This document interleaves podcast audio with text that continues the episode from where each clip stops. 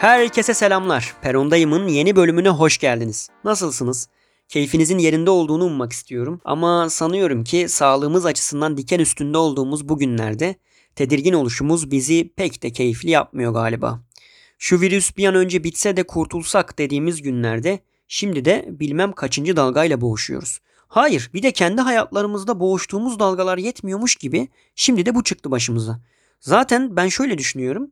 E, bence 2021'in gelişini değil 2020'nin bitişini her gün kutlamalıyız. E, tabii 2021'in nasıl olacağını bilmiyoruz ama neyse. Şimdi çok bir beklenti içerisine girmeyelim. Çünkü bir beklenti içerisine girdiğimiz zaman e, neler olduğunu gördük. E, evet bugün hiç uzatmadan konuşmak istediğim bölüme geçmek istiyorum aslında. Hem de hep ben anlatıyorum siz dinliyorsunuz. Bu sefer anlatmayayım biraz merak edin diye düşündüm. E, bugün ne konuşacağız biliyor musunuz? Uzun zamandır konuşmayı düşündüğüm ama nedense bir türlü konuşmaya girişemediğim, girişmekten çekindiğim, belki de konuşmaktan korktuğum bir konuyu konuşmak istiyorum. Ee, ama gerçekten çok konuşmak istiyorum bu konuyu öyle söyleyeyim. Evet bugün beklentiler üzerine konuşuyoruz. Yani konuşuyorum. Bu konuyu konuşmayı düşündüğüm zamandan beri birkaç yıl önce Twitter'da yazdığım bir tweetim var aklımda. Düşünün artık e, nasıl bir tweetse birkaç yıl önceden beri hala aklımda. Ee, o tweet de şöyle. Yaşamaktan öğrendiğim bir şey var. Beklentiler üzer. İşin tuhaf yanı belki 2 yıl önce falan attım bu tweet'i ve o zamanlar 21 yaşında falandım. Yani 21 yaşındasın ve ne yaşamış olabilirsin ki böyle bir çıkarım yapıyorsun demeyin. Bazen başınıza öyle şeyler gelir ki 5 yılda yaşayacağınız şeylerin toplamını 5 günde yaşarsınız. Ve 5 günde 5 yıl yaşamış gibi olursunuz. Bir de şöyle bir konu var. Ee, geçenlerde mümkün olmak ve mümkünlük üzerine düşünüyordum ben. Şunu fark ettim. Bazı anlar içerisinde olmadığımız durumlar için mümkün değil repliğini kullanıyoruz ya hani. Aslında o şey bize göre mümkün değil. Ve anladım ki sonradan herkesin mümkünü kendineymiş. Ee, ben bu beklentiler konusunu neden bu zamana kadar konuşmak isteyip konuşmadığım sorusunu kendime sorduğumda tam bir cevap bulamadım doğrusu. Belki de konunun derinliğinden ve genişliğinden kaynaklı bir korku da olabilir benimkisi. Çünkü beklenti dediğimiz şeyin ucu bucağı yok. Ee, şöyle düşünün yaşamın kendisi bir beklentiyken ve bizden yapmamız gereken şeyleri bekliyorken hatta ilahi güçlere sahip olduğuna inanılan tanrılar bile yarattıkları insanlardan bir şeyler bekliyorken nasıl bu beklenti dediğimiz şeyin ucu bucağı olabilir ki zaten? Öncelikle bu beklentileri ikiye ayırmayı düşünüyorum ben. Çünkü beklentilerin bir tarafını tarafımızdan beklenenler, diğer tarafınınsa tarafımızca beklediklerimiz olarak algılıyorum nedense.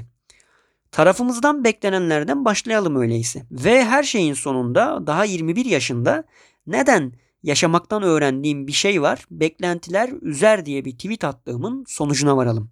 Eğer konunun hakimiyetini sağlayabilirsem tabii. Biz daha dünyada bile değilken yani bir adımız, bir cinsiyetimiz, bir kimliğimiz dahi yokken bize dair bir beklenti içerisine girdiler. Farkında mısınız bunun? Aman çocuğumuz erkek olsun, uzun boylu olsun, mavi gözlü olsun. Aman çocuğumuz kız olsun, sarışın olsun, sırma gibi saçları olsun dediler bizden için. Piyano dinletelim, piyanist olsun, yanında doktorculuk oynayalım, zaten o görüyordur, doktor olsun, bla bla bla. İnsanın böyle durumlara şahit kaldığında yanında krem karamelde olsun mu diyesi geliyor da işte bakmayın. E, denmiyor öyle şeyler. Şu an, şu an ne düşünüyorum biliyor musunuz? Bence beklentiler üzerine dünyaya geliyoruz. Ee, annemiz ve babamız da böyle geldi bence dünyaya. Hatta onun annesi de babası da aynı şekilde ve bu bir döngü sanki. Daha doğmamış çocuğa piyanist olsun diye piyano dinletiyoruz ya mesela. Bu arada bunu eleştirmiyorum. Lütfen yanlış anlamayın ama. Acaba kendi hayatlarımızda heves ettiğimiz ve yapamadığımız şeyleri daha doğmamış çocuğumuzun üzerine giydirerek hayallerimizi ona devretmek mi istiyoruz dersiniz? 5 yaşındaki bir çocuğu belki de futbola ilgisi varken babasının basketbolu daha çok sevmesinden ve 5 yaşına gelene kadar basketçi olacak benim oğlum diyerek sevilmesinden dolayı basketbola göndermek bilmiyorum ne kadar adil geliyor ki size. Bana hiç adil gelmiyor açıkçası. Ya da daha 7 yaşındayken evinize misafirler geldiğinde ebeveynleriniz tarafından gözlerinizin içerisine ısrarlı bir şekilde bakıldığını düşünsenize. Anımsıyor olmalısınız diye düşünüyorum böyle şeyleri. Hadi kızım bize en son ezberlediğin şiiri oku bakalım. Öğretmen olacak benim kızım amcası. Yok yok avukat olsun ezber yeteneği kuvvetli maşallah. Hatırlıyorsunuz değil mi bunları? Ee, tam bu noktada evirmeden, çevirmeden bir soru sormak istiyorum size. Sizce de çocuklar ebeveynlerinin tıpkı bir kurumsal kimliğin çatısı altında meydana getirdikleri ürünler gibi e, bazı zamanlar pazarlanmaya çalışılmıyorlar mı? Bence kesinlikle çalışılıyorlar. Ve tek fark bu ürünün son aşamasının doğum hanede çıkıyor olması. Ha bir fark daha var tabii. Kar amacı gütmemek. Onun yerini tatmin olma amacı alıyor çünkü. Şunu da belirtmek istiyorum bu arada. Belki şey diyor olabilirsiniz. Ya ne var bunda? Her insan çocuğuyla övünmek, gururlanmak ister falan. Haklısınız. Elbette her insan çocuğuyla övünmeli ve gurur duymalıdır. Ama bence bu çocuğun beklentilerin ışığında yaptıkları sonucunda değil, yapmayı istediği şeyi yapmaya giriştiği ilk andan itibaren olmalıdır. Aksi halde bu çocukla gurur duymak ya da övünmek değil, başarısıyla övünmek ya da gurur duymaktır bence. Tam bu noktada size bir soru sormak istiyorum. Yalnızca başarıyla mı sabit sizce gurur duygusu? Bence bu soruyu bir düşünün. Peki yalnızca ebeveynlerimiz ya da ailemiz mi bizden bir şeyler bekliyor dersiniz? Hayır elbette. Onlar bu tarafımıza karşı yüklenilen beklentilerin ilk aşamasını oluşturuyor haliyle. Tabii bir ailenin içerisinde dünyaya gelmediysek durum farklı oluyor. Ee, biliyorsunuz ki maalesef herkes bir ailenin varlığı üzerine doğmuyor. Bir cami avlusuna terk edilmiş şekilde de dünyaya gelebilirdik. Öyle düşünün. Ve ben şöyle düşünüyorum. Bu çocukluktan gelen beklentilerin ışığında öyle ya da böyle büyüdük işte. Biliyorsunuz bunu. Kimimiz bu beklentilerin ışığını takip ettik. Kimimiz de tıpkı ailelerimizin bizlere yaptığı gibi her zaman o ışığa yönelecekmişiz gibi yapıp onları bir beklentinin içerisine bıraktık. Ama dedim ya işte öyle ya da böyle büyüdük yani. Sonra ne oldu peki? Dindi mi bu tarafımıza karşı yüklenilen beklentiler? Hayır, artarak devam etti aksine. Şöyle örnek vereyim. Bazı öğretmenler tarafından sınıfın en çalışkan, en iyi ailelere sahip olarak nitelendirilen çocukları kendilerine dair bir beklenti yüklenilmesinden dolayı şu sıralar hayatımızda yürüyen bir kibir olarak gezinmekteler. Görüyorsunuz değil mi onları? Mesela arkadaşlarımız tarafından oğlum sen bunu döversin ya bu kim diyerek beklenti yüklediler bize. Sonra kavga ettik ama dayak yedik mesela. Ya da televizyondaki reklamlar tarafından kız çocuklarına subliminal olarak Barbie marka bebeğe sahip olmalısın beklentisi verildi. Ama aileler maddi durumları olmadığı için ikamesi olan yar bir marka bebek aldılar o çocuklara ve o çocuklar bir süre ailelerini kötü bildiler. Cinsiyeti ona bahşedilmiş olarak lanse edildiği gibi bir de tarif edilen ve erkekliğin mucizevi beklentisi yüklenilmiş erkek çocukları yaşıtları olan kızları taciz etme cesaretinde bulundular. Şunu yaparsan sana bunu alırım diyerek önce beklenti yüklenilen daha sonra da beklenti içerisine sokulan çocuklar bir süre sonra karşılıksız hiçbir şey yapmamaya başladılar. Bunun farkında mısınız? Beklenti içerisinde ve bir karşılık peşinde yaşıyorlar yalnızca. Yani şunu demek istiyorum biliyor musunuz? Öğretmeni tarafından uslu olması beklenildiği için tek ayak üzerinde durdurulan çocuk da daha akıllı ya da uslu olmuyor mesela uslu olmasının beklenildiği gözüne sokulduğu ve yaramaz olduğu sürekli dile getirildiği için belki de o çocuk yaramazdır. Kim bilir? Yani şöyle düşünün. Tarafımızdan beklenenler yalnızca bunlar mı sizce? Elbette değil. İşe girmenizle patronunuzun da beklentiler kümesi içerisine girersiniz aslında. Sonra iş arkadaşları edinirsiniz o girdiğiniz iş yerinde. Diğer bir iş arkadaşınızın beni de davet etseler ya üçgeninde takılı kalırsınız. Aşık olursunuz. Aşk bu sefer sizi bir beklenti içerisine sokar. Evlenmek istersiniz. Evleneceğiniz kadın ya da erkek tarafından bir beklenti içerisine sokulursunuz. Hatta evleneceğiniz kişinin ailesi tarafından bile bu beklentiye sokulabilirsiniz. Bir önceki gün kahveyi güzel yaparsınız. Artık kahveyi hep güzel yapacağınız düşünülür. Diğer gün kahveyi kötü yaptığınızda sen yapma. B kişisi yapsın denir. Herhangi bir derse ilginiz vardır mesela ve o derse çalışmayı da seviyorsunuzdur. Bu dersin sınavından yüksek not aldığınız için arkadaşlarınız da sizinle çalıştığında yüksek not alacağını düşünür. Fakat düşük not alırlar. Bu sefer siz kötü olursunuz. Yatırım yapmışsınızdır, değerlenmiştir. İnsanlar sizi piyasa uzmanı kefesine koyar. Tüyo isterler, verirsiniz, sonucu biliyorsunuz. Yani demem o ki tarafımıza dair olan beklentiler sonu olmayan bir tünelde sürüp gider.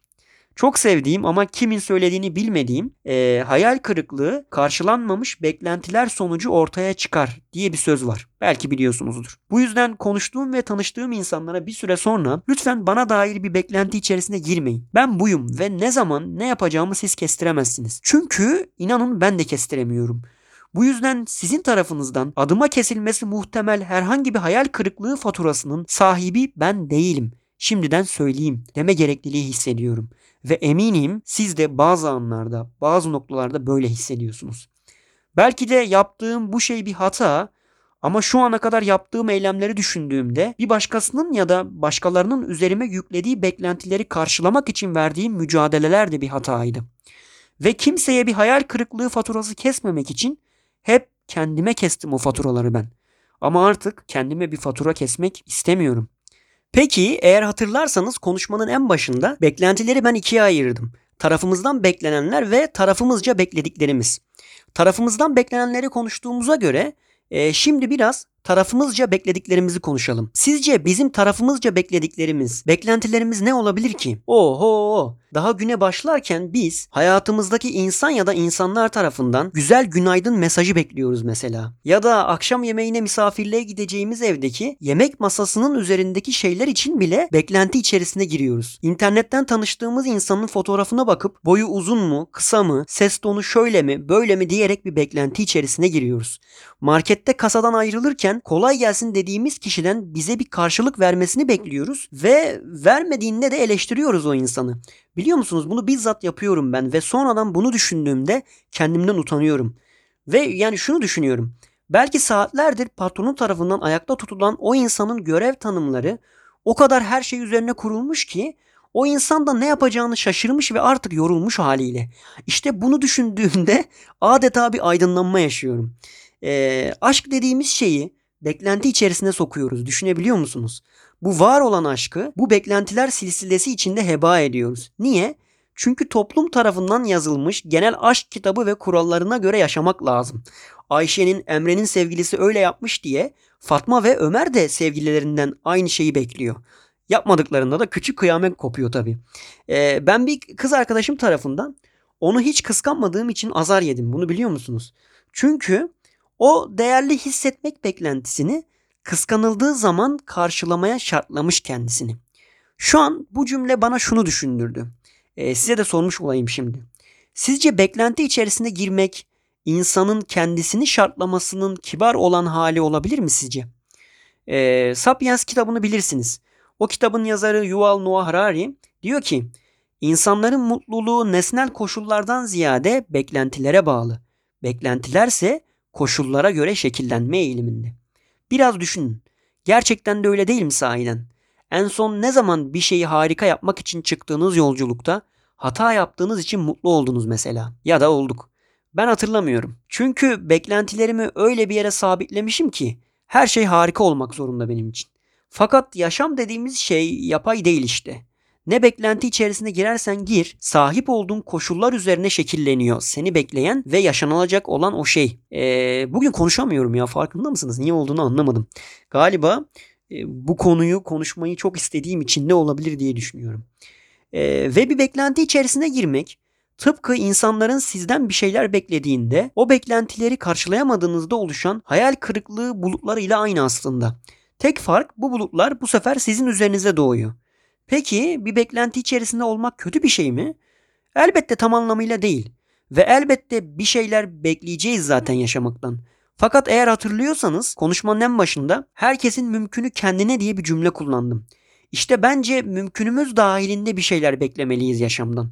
Yoksa bana göre hiçbir şey beklememek hayal kırıklığından çok daha kötü zaten. Eğer beklentisizlik üzerine konuşuyor olsaydım zaten bundan da bahsederdim mutlaka. Fakat konumuz beklentiler bunu biliyorsunuz. Marcus Aurelius unutma mutlu bir hayat çok az şeye bağlıdır kitabında diyor ki beklenti ve arzu. İşte bu ikisi sevgiye ve iyiliğe rağmen mutsuzluğun ve tatminsizliğin nedeni olurlar. Eğer hatırlarsanız Mutlu Olabilmek podcastimin bir bölümünde arzularımız Amacımız mutlu olabilmek üzerine değil, tatmin olmak üzerine diye bir ifade kullanmıştım. Stoacı filozof Aurelius da söylediğime benzer bir şey söylüyor. Fakat Aurelius'a göre mutlu olabilmenin nedenleri arasında arzularımız mevcut değil. Çünkü o mutlu olabilmeyi, mutlu bir şekilde yaşam sürmenin temelini doğaya uygun olarak yaşamaya indirgiyor. Peki sizce Marcus Aurelius'a göre neden beklentilerimiz ve arzularımız sevgiye ve iyiliğe rağmen mutsuzluğun ve tatminsizliğin nedeni olurlar? Çünkü beklentilerimiz sanki gözümüzün önünde aslında var olan ve bizi mutluluğa götürecek olan şeyleri görmemize engel oluyor. Bize basamakları teker teker atlamayı değil, en üstteki basamağa hemen çıkabilmek için hayaller kurduruyor. Oysa yaşam diyerek nitelendirdiğimiz bu şeyin merdivenlerini bence ne bir filozof, ne bir yazar, ne bir bilim insanı, ne bir politikacı elleri cebinde dahi çıkmayı bırakın bir yerlere tutunmadan çıkamamıştır. Bu sebeple işte tutunacak bir şeylerimizin olması belki de bize mutluluk dediğimiz o şeyin anahtarlarını verirken beklentilerimizi yönetebilmenin ve beklenti çılgınlığından kaçınmanın şifrelerini de verecektir. Beklenti çılgınlığı diyorum farkındaysanız. Biraz önce saydığım örnekleri düşünün ve sizden beklenilenleri ya da sizin kendinizden, hayattan, hayatın içerisindeki insanlardan beklediklerinizi bir düşünün. Bahsettiğim e, örneklere ek olarak onlarca ilave yapabilirsiniz. Tabii bu beklentilerimizi tüketmeye giden yolda bizi azmettiren yalnızca kendimiz ve çevremizdeki insanlar mı sizce? Hayır. Politika yapıcılar, din ve devlet adamları, televizyon reklamları ve programları, iş adamları, restoranlar, alışveriş merkezleri ve mağazaları, sanayi kuruluşları, teknolojiye ve telekomünikasyona yön verenler ve şu an aklıma gelmeyen birçok kişi, kurum ve kuruluşlar. Hepsinin bu beklentiler dünyasında inanın bana bir parmağı var. Önünden geçerken vitrininde gördüğünüz ayda şu kadar fiyata iPhone 12 Pro satın alabilirsin diyen teknoloji mağazasının da WhatsApp gruplarında 5 e, kişiye gönderildiğinde cennete gidileceğine inanan mesajları yaratanların da yaptığı şey aynı. Arzularımızı beklentilerimiz üzerine inşa etmek. Tam olarak bu. Yıllarca Avrupa Birliği'ne girmeyi hayal ettirdiler bize ve bu beklentinin propagandası sayfasını televizyon kanalları ilmek ilmek evimizin, odamızın içine soktu. Her birimiz kabuğumuza çekildiğimizde gizli saklı yarattığımız kendi dünyamızın beklentilerden oluşan binaları, evleri, yaşam alanları içerisinde oturuyoruz şimdi. Bunun farkında mısınız? Hayal dünyamız genişlediği için teşekkür etmeliyiz sizce kendimize ve daha sonra da o yetkililere? Özellikle pandeminin de gelmesiyle konfor alanlarımızda bir süre kilitli kaldık. Bunu biliyorsunuz. İnsanın bakış açılarını ve daha da önemlisi kendisine olan bakış açısını genişletmesi için konfor alanından çıkmanın formüllerini bulması gereken yerde bizler konfor alanlarımızı tasarlar olduk artık. Ne çok seviyoruz yerleşik yaşamayı, çakılı kalmayı değil mi? Ve beklentilerimiz bu dönemlerde konfor alanlarımızdan çıkmak üzerine değil de konfor alanlarını inşa etmek üzerine olunca beklentilerimiz de daha da bir arttı. Bunun farkında mısınız? Aynı şeyi yapacağımız sosyal medya uygulamalarına gireceğimiz yeni bir telefon bekliyoruz mesela. Çok nadirdir mesela birisinin bir kitabın ucuzlamasını beklediğini görmeniz.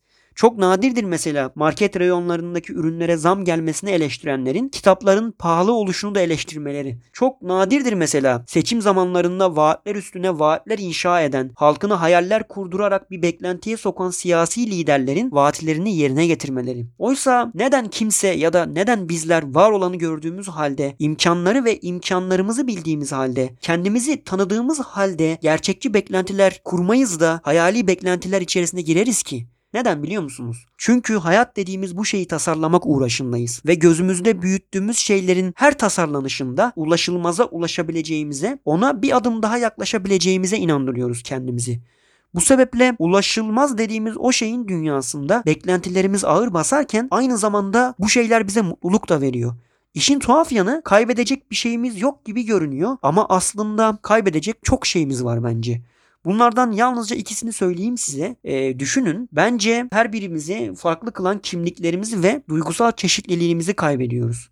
Hatırlarsanız 21 yaşında bir tweet atmıştım ve bunu konuşmanın en başında söylemiştim. Demiştim ki o tweette Yaşamaktan öğrendiğim bir şey var. Beklentiler üzer. Şimdi anlayabiliyor musunuz neden böyle bir şey söylediğimi? Beklentiler 21 yaşındaki birisini de 35 yaşındakini de 60 yaşındakini de hatta 5 yaşındaki bir çocuğu bile üzer. Önemli olan beklentiler sonucunda üzülebileceğimizin farkında olmak, bunu öğrenmek ve önümüzdeki koşulların bilincinde olarak koşullara göre şekillenmek bence. Bu haftalık benden bu kadar. Umarım haftaya görüşürüz. Bay bay.